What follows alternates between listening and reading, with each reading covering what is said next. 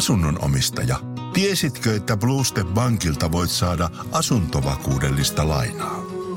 Jos sinulla on korkeakorkoisia luottoja, kokeile voitko säästää kilpailuttamalla ne asuntovakuudellisella lainalla. Bluestep Bank. Tervetuloa sellaisena kuin olet. Radio Cityn päivä. Ystävällisin terveisin Mikko Honkanen. Amnesty on maailman suurin ihmisoikeusjärjestö. Ja viime viikolla Amnesty julkaisi tiedotteen, jonka otsikko kuului Ukrainan sotataktiikka vaarantaa siviilejä. Terroristivaltio Venäjä siis hyökkäsi Ukrainaan ja kun he taistelevat takaisin, on se väärin tehty. Tiedote on aiheuttanut paljon ihmetystä ja sen jakoi Twitterissä sitten myös Suomen Amnesty-johtaja Frank Johansson ja kirjoitti seuraavalla tavalla. Amnesty on julkaissut tänään pidemmän tiedotteen, jossa todetaan, että Ukrainan joukot ovat syyllistyneet sotarikoksiin luomalla tukikohtia kouluihin ja sairaaloihin ja ampumalla siviilikohteista. Somessa tähän reagoitu kielteisesti Venäjän myönteisyytenä. Päinvastoin tiedote kertoo vankkumattomasta puolueettomuudestamme. Olemme aiemmin hyvin selvästi tuominneet useita Venäjän räikeitä sotarikoksia. Olisi väärin olla kertomatta myös tämä puoli tarinasta, kun tutkijamme ovat sen todistaneet. Ja tähän muun muassa vastasi sitten sotahistorian tutkija Emil Kastehelmi. Myös Twitterissä hän sanoi, että Amnestin väitteet Ukrainan sotarikoksista ovat osin käsittämättömiä ja tarkoituksen hakuisia. Miksi Amnestin raportti pelaa ainoastaan Venäjän pussiin, hän kysyy ja otti sitten aika hyviä huomioita esille. Ukrainaa siis syytetään esimerkiksi koulujen, sairaaloiden ja muiden rakennusten käyttämisestä sotilaallisiin tarkoituksiin alueilla, joissa on ollut usein siviilejä. Amnesty mukaan Ukrainan olisi pitänyt käyttää ryhmityksiinsä metsiä, sotilastukikohtia ja infrastruktuuria asutuksen ulkopuolella. Ukrainan asevoimien käyttämissä rakennuksissa ei ole siis lähtökohtaisesti ollut siviilejä sisällä. Ukraina on Amnesty mukaan silti vaarantanut siviilien turvallisuuden, koska asevoimat toimivat ikään kuin siviilien seassa muodostaa Venäjälle kohteita, johon iskeä. Lisäksi Ukrainan rikokseksi mainitaan, että se on ampunut epäsuoraa tulta siviilien asuttamilta alueilta. No, Emil sanoi, että aloitetaan ryhmityksistä. Ukrainassa suuri osa taisteluista käydään kylissä, kaupungeissa ja niiden tuntumassa. Mitään erämaista korpisotaa ei ole. Ukraina taistelee kyllä myös metsissä, mutta kaikkia osastojen osia ei pysty muuttuvassa tilanteessa sinne sijoittamaan. Sitten siellä on myös alueita, joissa metsää ei vaan ole yksinkertaisesti. Venäjän ilmatiedustelu on esimerkiksi jatkuvaa ja siellä on sitten useita tämmöisiä vain alueita, joissa on pelkkää peltoa, niin eti sieltä nyt sitten hyvä sijoituspaikka jostain itsellesi puujuurelta, kun ei puita ole. Teidän vierustoille tai muutamiin satunnaisiin metsäsaarekkeisiin ei loputtomia määriä komentopaikkoja ja huoltoyksiköitä piilotella tai ää, taistelevista osista puhumattakaan, kun mainittuja asetuksen ulkopuolisia ää, sotilaskäyttöön soveltuvia juttuja kun ei ole tarjolla. Et jotta Ukraina asevoimat voisivat miellyttää amnestia, pitäisi joukkoja sijoittaa hyvin useasti paikkoihin, joissa ne tuhottaisiin nopeasti että miksi, miksi Amnesty teki tämmöistä. No, ehkä he haluavat tuoda niinku toisenkin puolen tästä esille, mutta on tuo vähän, vähän erikoista. Myös venäläisten sotilaiden intressejä siellä Ukrainassa sotimiseen, niin se on myös vähintäänkin epäilyttävää, kun siellä on siis tuhottu myös niitä siviilejä ja evakuointijuttuja. Että joskus evakoon lähtö on vaarallista tai jopa mahdotonta, koska Venäjä ampuu myös näitä evakoituja. Joten joka ikisen ihmisen siirtäminen aina sieltä rintaman siirtyessä, niin se ei vaan ole realistista. Joskus on myös käytettävä sitten tulta, vaikka olisikin siviilejä ehkä vähän siinä lähellä. Jos Ukraina sotisi kuten Amnesty haluaisi, se rampauttaisi vakavasti Ukrainan puolustusta. Venäjä on ajanut Ukrainan tilanteeseen, jossa sille ei välttämättä ole aina luksusta valita, sijoitetaanko komentopaikka paikalliseen kouluun vai ei. Venäjähän ei ole pyrkinyt välttelemään siviiliuhreja, vaan päinvastoin. Ei ole takeita siitä, että naapurusto säästyisi iskulta, jos siellä ei ole sotilaita. Ihmisoikeusrikkomusten määrä kasvaa lisäksi aina eksponentiaalisesti Venäjän päästessä kylään, jossa on siviilejä. Et Emil vielä kiteyttää tähän loppuun, että on ongelmallista esittää syytöksiä osapuolelle, joka toimii äärimmäisen vaikeissa olosuhteissa, usein pakon edessä. Lisäksi ratkaisuehdotukset, kun niitäkin olisi ollut kiva kuulla, mutta ne oli täysin hatusta vedettyjä, eivätkä huomioi yleistilannetta mitenkään. Ja Amnesty sanoi, että ei näin, mutta ei oikein anna sitten myöskään ratkaisua, että mitä olisi pitänyt tehdä. Ja miksi ukrainalaiset sitten käy sotaa siellä usein asutuskeskuksissa? No ihan vinkkinä vaan, että Venäjähän pyrkii valtaamaan niitä. Amnestin toimistolla se kansio, jossa kerrotaan, mitkä ovat ihmisoikeudet, se on nyt ilmeisesti kadonnut eikä ole vielä löytynyt. Jonkun pitäisi kertoa heille, että jos Venäjä lopettaa taistelut Ukrainassa, niin sota loppuu. Jos Ukraina lopettaa taistelunsa, Ukrainaa ei enää ole olemassa. Ystävällisin terveisin Mikko Honkanen. Noin. Passiivis-aggressiivinen hymiö. Radio Cityn päivä. Radio Cityn päivä. Ystävällisin terveisin Mikko Honkanen. Yksi nelosen uusista ohjelmista on nimeltään Pako. Janne Nakki Traamberin tarina. Ohjelmakuvaus kuuluu niin, että Nakki on yksi Suomen tunnetuimmista rikollisista, joka pakoili lähes kaksi vuotta poliisia, kunnes hänet lopulta napattiin kiinni kansainvälisessä poliisioperaatiossa Espanjan aurinkorannoilla syksyllä 2019. Tämä tulee ruutuun tämä alkuperäissarja Pakoja. Tässä sitten kerrotaan, miten Nakki onnistui piiloutumaan ja piilottelemaan itseään häntä etsineeltä poliisin erikoisryhmältä ja millaista Euroopan etsityimpien rikollisten listalle päätyneen etsintäkuuletetun elämä oikeasti oli kotimainen dokumentaarinen sarja.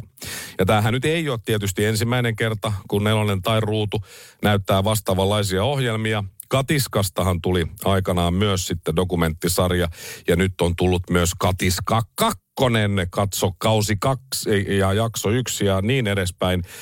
Odotetulla toisella kaudella syvennytään Suomen rikoshistorian suurimpaan huumeliigaan ja sen johtajan Niko Rantaahon toimintaan oikeudenkäynnin jälkeen.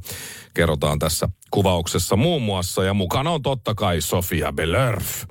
Dokumentissa vieraillaan Jokelan vankilassa nähdään millaista on Niko Rantahon elämä kaltereiden takana ja niin edespäin. Eikä siinä vielä kaikki, ystävä hyvä. Joku on saattanut katsoa myös Keisari Arnio talk showta ruudusta. Siitä hän juontaa ansiokkaasti Riku Rantala. Siinä on kymmenen osanen tämä Keisari Arnio-sarja. Totta kai Jari Arnio on siihen. Mennään huumeisiin, poliisin salaisiin pakkokeinoihin, rikosjournalismiin. Siellä on mukana myös iso liuta kaiken näköisiä syytettyjä tai ihan rikollisia, kuten vaikka Päivi Räsänen, mutta myös kolmoismurhasta tuomittu Eikka Lehtosaari ja yksin oikeudella Rantalan haastattelussa nähdään myös ensimmäistä kertaa entinen rikollispomo Keijo Vilhunen. Eli Nelonen on tehnyt tässä tosi ison virheen. Eikä se virhe ole se, että he nostaa rikollisia ja monen elämän pilanneita, huumediilereitä jalustalle ja koko kansan ihailtavaksi. Virhe on se, että kaikille on oma ohjelma olisi säästänyt rahaa ja saanut paljon enemmän katsojia, kun olisi laittanut kaikki rikolliset samaan ohjelmaan. Radio Cityn saamien tietojen mukaan Nelonen onkin lanseeraamassa huumekauppiaiden omaa vain elämää ohjelmaa. Siinä nämä rikolliset menevät jonnekin fantsuun mestaan, luultavasti linnaan, ja jokaisella on tietenkin oma päivänsä. Päivän aikana sankari rikollinen kehuskelee omilla teoillaan, katsotaan hänestä vanhoja poliisin nauhoja lukuisista pahoinpitelyistä ihan nuoruudesta saakka, syvennytään rikollisen mieleen ja ajatuksiin, käydään läpi parhaimmat pakotarinat ja piileskelyreissut, luetaan poliisin vanhoja pöytäkirjoja tehdyistä urotöistä, muistellaan oikeusistuntoja ja Tietysti toiset rikolliset kertovat päivän tähdelle, kuinka he olisivat rikokset tehneet. Lopuksi kyyneleet silmissä kehutaan, että sinä se oot aina ollut niin kova jätkä ja oot tehnyt niin hienoja rikoksia, että tämä sun salakuljettama huumeera, se oli aikanaan ihan klassikko. Ruudussa talvella huumekauppiaiden vain elämää. Ystävällisin terveisin Mikko Honkanen. Mä laitan tähän loppuun passiivis-aggressiivisen hymiön. Radio Cityn. Me Bluestep Bankilla näemme elämäntilanteesi mahdollisuutena, emme ongelmana. Meillä voit todella saada asuntolainan juuri sellaisena kuin olet. Blue Step Bank. Tervetuloa sellaisena kuin olet. Tää hyvältä sen itse. Hyvältä näyttää. Sensaatiomainen valikoima. Sensaatiomaiseen hintaan. Bauhausin sensaatiopäiviltä. Sensaatiomaista. Bauhaus. Tää hyvältä näyttää. Peten koiratarvike. Nopea, luotettava ja kotimainen lemmikkitarvikekauppa. Tule suurmyymälöihimme tai tilaa näppärästi netistä. petenkoiratarvike.com Päivä. Radio Cityn päivä. Ystävällisin terveisin Mikko Honkanen. Suomen eduskunta tiedotti eilen noin 14.30, että Suomen eduskunnan ulkoisia verkkosivuja vastaan kohdistuu palvelun estohyökkäys. Ja paria tuntia myöhemmin eduskunnan verkkosivut kaatuivat. Tästä uutisoi ilmeisesti ensimmäisenä Yle. Ja Ylen tietojen mukaan venäläinen hakkeriryhmä kertoo hyökänneensä sivustolle, eduskunnan sivustolle siis. Tästä tuli toki jo muutamia kommentteja. Luen näistä nyt muutaman. Eräs Jokke laittoi, että toivottavasti eduskunnan ja kaikkien sen jäsenten verkkosivut, sosiaalisten medioiden tilit ja puhelinliittymät kaatuvat pysyvästi, eikä koko porukasta kuulu enää yhtään mitään. Ja toinen laittoi sitten, että lisää viisumeita venäläisille, eiköhän tämä toiminta ole riittävän hyvä osoitus, että eivät halua tulla tänne lomailemaan ja niin edespäin. Osa oli iloissaan siitä, että eduskunnan sivut kaatuvat siis suomalaisista ja osa sitten sitä mieltä, että ei pitäisi venäläisiä päästää tänne ja, ja kommentit vaan jatkuivat, mutta miten tämä sitten vaikutti esimerkiksi minun elämääni eilen, niin ei tietenkään yhtään mitenkään. Elämäni jatkui täysin samalla tavalla. 14.30, kun se hyökkäys alkoi, niin mä söin suurin piirtein lounasta vielä siinä kohtaa. Ja 16.30 sitten pari tuntia myöhemmin, kun ne kaatu ne sivut, niin olin jo sitten pojan kanssa leikkitouhuissa. Ei vaikuttanut mun elämään millään tavalla. Joten oikeat hakkerit, nehän olisi kaatanut Suomessa Instagramin, Facebookin tai ja TikTokin palvelimet esimerkiksi. Olisi mennyt edes Twitter tai Twitch, YouTuben kaataminen. Se olisi ollut jo jotain. Tai edes sähköpostit, puhumattakaan Netflixistä. Herra Jumala tai sit Yle Areena. Poika katsoi sieltä pikkukakkosta eilen illalla esimerkiksi. Tai vaikka Veikkaus.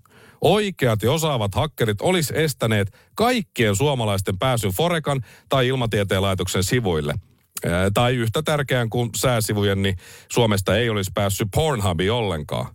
Kylmäävän karmiva ajatuskin. Jos oikeasti haluavat huomiota nämä hakkerit, olisivat kaataneet sivut, joista stressaantuneet perheen äidit ja isät näkevät lastensa harrastusten aikataulun. Tai sotkeneet koulujen Vilman. Olisivat kaataneet edes jonkun reseptisivun, missä on ruokareseptejä. Mutta ei. Tekivät palvelun esto hyökkäyksen. Eli kohdistivat siis yhdelle sivustolle niin paljon vierailuja, että muut eivät sille sivulle pääse. Sitten se ruuhkautuu se sivu, ehkä myös kaatuu, kuten nyt kävi hetkeksi. Eduskunnan sivut. Mä en ole koskaan käynyt eduskunnan nettisivuilla. Ja lisäksi ne on vielä lomallakin. Venäläisten hakkerien kyberhyökkäyksen koodinimi oli muuten operaatio Venäläinen perseen suristin, ja se oli ainoa, joka osui. Ystävällisin terveisin Mikko Honkanen. Ja tähän perään passiivis-aggressiivinen hymiö. Radio Cityn päivä. Radio Cityn päivä. Ystävällisin terveisin Mikko Honkanen. Aloitetaanpa tänään tylsästi ja lopetetaan sitten räiskyvästi. Se tylsä osuus alkaa nyt. Markus Lohi on suomalainen Suomen kansan edustaja. Markus Lohi on keskustan poliitikko. On toiminut kansan edustajana vuodesta 2011 alkaen ja sosiaali- ja terveysvaliokunnan puheenjohtajana kesästä 2020 alkaen, 50 vuotta. Ja sitten on Eija-Riitta Korhola. Hän on myös suomalainen poliitikko, edusti aikanaan kristillisdemokraatteja, mutta loikkasi vuonna 2003 sitten kokoomukseen. On ollut Euroopan parlamentin jäsen useana vuonna. Ja hän on 63-vuotias. No niin, tämä Markus Lohi laittoi Twitteriin näin. Asiantuntijoiden mukaan COVID-19-virus kautta tauti on tullut jäädäkseen. On siirryttävä normaaleihin terveydenhuollon toimintatapoja. Tapoihin ehkä pitäisi. No joo. Nostan nyt kissan pöydälle. Tulisiko tartuntalain 48 artiklan pykälä poistaa nopeasti? Tarvitsemme nyt jokaisen ammattilaisen hoitotyöhön. Hashtag korona. Ja tähän tämä Eija-Riitta Korhola sitten äh, uudelleen twiittasi tämän Markus Lohen tekstin ja kirjoitti seuraavalla tavalla. En ole mustavalkoinen. Vaikka olen pitänyt keskustapuoluetta lähinnä huora-puolueena, nostan hattua aina kun joku puhuu siellä järkeä. Eija Riittahan on ollut tästä koronasta aika vahvoja vahvaa mieltä ja vahvoja mielipiteitä, kertonut osittain kyllä vääriä, mutta vahvasti joka tapauksessa. Mutta siis, että keskusta on huora puolue. Ja ensimmäinen ajatukseni oli tietysti se, että voisiko joku nyt ottaa Eija Riitalta sen kännykän pois. Ja toinen ajatus oli se, että kyllä pitäisi jonkunlaiset käytöstavat olla, vaikka lomaa oliskin ja vaikka kohuotsikoihin haluaisikin, niin tietyt käytöstavat ja arvokkuus tulisi aina säilyttää myös sosiaalisessa mediassa, koska sanoisiko hän noin päin naamaa jollekin keskustapoliitikolle, en osaa sanoa. Sitten mä mietin myös, että olisiko siihen tullut kirjoitusvirhe ihan. Ei riittää yli 60, jos ei näe kunnolla enää, että olisiko siinä sitten ennakoiva tekstin syöttö kirjoittanut vahingossa huorapuolue, kun piti lukea vaikka suorapuolue. Mutta ei se varmaan ollut niin. Kyllä tota vaikuttaa siltä, että tätä huorapuolue-sanaa tai ylipäätään sanaa huora ei riittää käyttää oikein ahkerasti. Ja sitten kun tämä Twitteri tietysti meni ja levisi siellä, niin nyt sitten jos joku puhuu omasta mielestäsi höpöjä, niin sitten täytyy aina kirjoittaa, että no niin, nyt se korkki kiinni. Ja näitä kommentteja tulikin paljon. Mutta keskitytään hetkeksi tuohon sanaan huora. Wikipedia kertoo, että huora on halventava nimitys prostituoidusta. Ennen maa repee kuin huora häpee on esimerkiksi yksi sananlasku, jonka Wikipedia muistuttaa. Huora voi olla myös avion rikkoja tai sitä voidaan käyttää haukkumasanana myös muista naisista. Ei ole, ei ole kuitenkaan soveliasta se. Mutta siis kun sanotaan, kun tämä keskustapuolue on huorapuolue eh, ja sanotaan, että kepu pettää aina, niin pettääkö huora aina? No ei varsinaisesti, eihän huora niinkään petä. Sehän on siis hänen sillä lailla niin kuin ammattinsa, että hän on niin kuin moneen suuntaan hyvin sosiaalinen, jos sillä lailla halutaan sanoa. Joten huora tai ehkäpä ystävällisempi termi olisi prostituoitu, tekee mielellään yhteistyötä monien kanssa, lähestulkoon kaikkien kanssa, kunhan rahaa tulee, eikö niin? Eli onko huora puolue sitten sellainen, joka suostuu kompromisseihin – muiden puolueiden kanssa. Joo, sitä se ei Riitta varmaan tarkoitti. Ja koska yksikään puolue ei kuitenkaan pärjää ilman toista, tai kolmatta, tai jopa neljättä puoluetta, kaikki puolueet Suomessa ovat huora-puolueita. Keskusta on huora, vihreät on huora, kokoomus se vasta huora onkin. Persut on huora, demarit on huora, jopa kristillisdemokraatit ja RKP ja muut pienpuolueet ovat huora. Nyt mä tajusin tämän. Me ollaan huora-puolueita kaikki, kun oikein silmin katsotaan. No, voi silti olla ihan mahdollista, ettei tämä termi jää yleiseen käyttöön. Eduskunnassa tulisi olla, ja poliitikon toki yleensäkin, arvokas. Joiltain se onnistuu ja toisilta sitten taas ei. Mun äiti on Savosta ja loppuun haluaisinkin muistuttaa kaikkia siitä, mitä Savossa niin viisaasti sanotaan. Rosvo toista rosvottelloo, huora toista huorittelloo. Ystävällisin terveisin Mikko Honkanen. Noin. Passiivis-aggressiivinen hymy. Radio Cityn päivä. Radio Cityn päivä. Ystävällisin terveisin Mikko Honkanen. Kirgiisia on varmasti kaunis paikka ja hyvä paikka muutenkin asua ja yrittää. En ole koskaan käynyt, tuskin koskaan menenkään.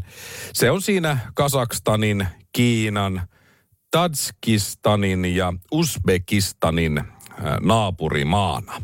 Näin. Ja, ja Suomi on siis rahoittanut tätä Kirgiisian tupakan vastaista työtä, tupakkavalistusta Tässä nyt kymmenen vuotta suurin piirtein ja siihen on kulunut lähes miljoona euroa. Tässä hankkeessa muun muassa on puututtu auton kuljettajien, bussin kuljettajien myös niin tupakointiin. Ulkoministeriön rahoittaman hankkeen seurauksena tupakoinnin lopettamisyritykset ovat lisääntyneet 9 prosenttia Kirgisiassa. Kymmenen vuoden aikana miljoona euroa on mennyt. Lopettamisyritykset lisääntynyt 9 prosenttia Kirgisiassa. Se ei tarkoita siis sitä, että 9 prosenttia on lopettanut. Lopettamisyritykset on lisääntynyt 9 prosenttia alle 1 prosentti per vuosi, jos sen tuossa suoraan tuosta laskee. Ja kuten kaikki, jotka on tupakkaa joskus polttanut, tietää, että se lopettamisyritys on usein, saattaa olla siis ihan monia tuntejakin jopa. Ministeriön kehityslehden mukaan myös altistuminen ympäristön tupakan savulle on vähentynyt maassa 8 prosenttia. Tietoisuus tupakkatuotteiden terveyshaitoista lisääntynyt 21 prosenttia. Tästä asiasta uutisoi muun muassa Iltasanomat ja tässä on, tässä on siis pitkä juttu, mutta Filha on siis tämä, tämä tuota porukka, tämä yritys, joka nämä rahat on saanut ja on nyt sitten ö, tehnyt niillä rahoilla hyvää ainakin omasta mielestään. Vastaavat sieltä kuitenkin, että emme tiedä, kuinka moni olisi lopettanut ilman meidän hankettamme, kun siellä osa nyt on sitten ihan lopettanutkin tupakan polto, mutta sitä ei tiedetä, oliko heillä siihen osaa tai sitten arpaa. Ja sinne on mennyt siis kohtalaisen paljon sitä, sitä rahaa. Siellä Kirgisiassa tupakkalaki on vähän erilainen ehkä kuin täällä. Vuosi sitten hyväksytty uusi laki ja näin, mutta sitä kehitysyhteistyöhanketta on siis rahoitettu kolmessa erässä. Ensin 2011, 12, 13 yli 200 000 euroa, siitä pari vuotta myöhemmin 270 000 euroa ja tuossa pari vuotta sitten vielä 480 000 euroa. Yhteensä valtion avustusta on yli 10-vuotiselle hankkeelle myönnetty lähes 960 000 euroa. Pyöristetään se siihen miljoonaan euroon, niin se on sillä helppo käsittää. Järjestön tavoitteena on jatkaa hanketta, tätä tupakavastasta hanketta, myös muissa Keski-Aasian maissa, mutta se ei ole saanut jatkorahoitusta. Ainakaan vielä – ja tämä on ehkä ihan hyväkin asia, koska täytyy muistaa, että eduskuntahan otti leipäjonoilta miljoona euroa justiin pois. Ja Heikki Hursti pettyi. Ihmeellistä, kommentoi Hursti. Jos oot joskus nähnyt esimerkiksi Helsingin Kalliossa sen leipäjonon, kun se kiertää sieltä, missä niitä hurstin avustuksia jaetaan. Se kiertää siitä sen vanhan Snägärin kohdalta sinne melkein siis Vaasan kadulle ja Sörkän kurviin asti, missä on se ikuisen vapun aukio. Se on saattanut joskus mennä ihan sinne asti. Se on aika karu näky se, tässä ihan koti-Suomessa pakkasessa jengi odottelee, mutta sieltä lähti miljoona, mutta tupakan polttoon sitten Kirgisiä lähti se miljoona ehkä justiin. Tämä olisi siis tosi hauska juttu, jos tämä ei olisi niin idioottimaisen karmea. Vitsinä ihan hyvä, totuutena aika käsittämätön. Ja mä yritän myös ymmärtää sen, että valistus tupakan haitoista ei välttämättä ole siellä Kirgisiassa päin esimerkiksi justiin paras mahdollinen. Mutta miksi meidän pitää täällä olla niin laupiaita samariinilaisia, että kannetaan rahat sinne ja tulokset, ne on ohuita kuin pieru. Miljoona euroa kymmenen vuoden aikana, se on 100 000 vuodessa. Sitä rahaa kaipaa Suomi-neidon rajojen sisällä varmasti useampi ihminen kuin Kirgiisian bussikuskit, vaikka joo, mä ymmärrän, rööki on kallista. Mutta Kirgisiassa malluaski tuskin maksaa 9 euroa 70 senttiä. Joten tehdäänpä niin, että suomalaiset saavat jatkossa äänestää, mihin tällaiset rahat käytetään – Hei veronmaksaja, meillä on tässä nyt miljoona löysää. Parannetaanko konkreettisesti oloja kotimaan rajojen sisäpuolella vai yritetäänkö saada Kirgisiassa bussikuskeja harkitsemaan tupakan polton lopettamista? Ja tasapuolisuuden nimissä sovitaan vielä niin, että kirgisialaiset kuskit saavat äänestää näissä vaaleissa tai tässä asiassa myös, kunhan tulevat äänestämään Suomeen. Ei se ole kun 67 tunnin ajomatka, jos ajaa ylinopeutta suoraan ja ilman pysähdyksiä. Ystävällisin terveisin Mikko Honkanen. Mä laitan tähän loppuun passiivis-aggressiivisen hymiön. Radio Cityn päivä. Alanvaihtaja, uusperheen aloittaja, vasta Suomeen saapunut, erosta elpyvä, muuten uutta alkua etsimä. Meidän mielestämme useammalla pitäisi olla mahdollisuus saada asuntolainaa elämäntilanteesta riippumatta. Blue Step Bank. Tervetuloa sellaisena kuin olet.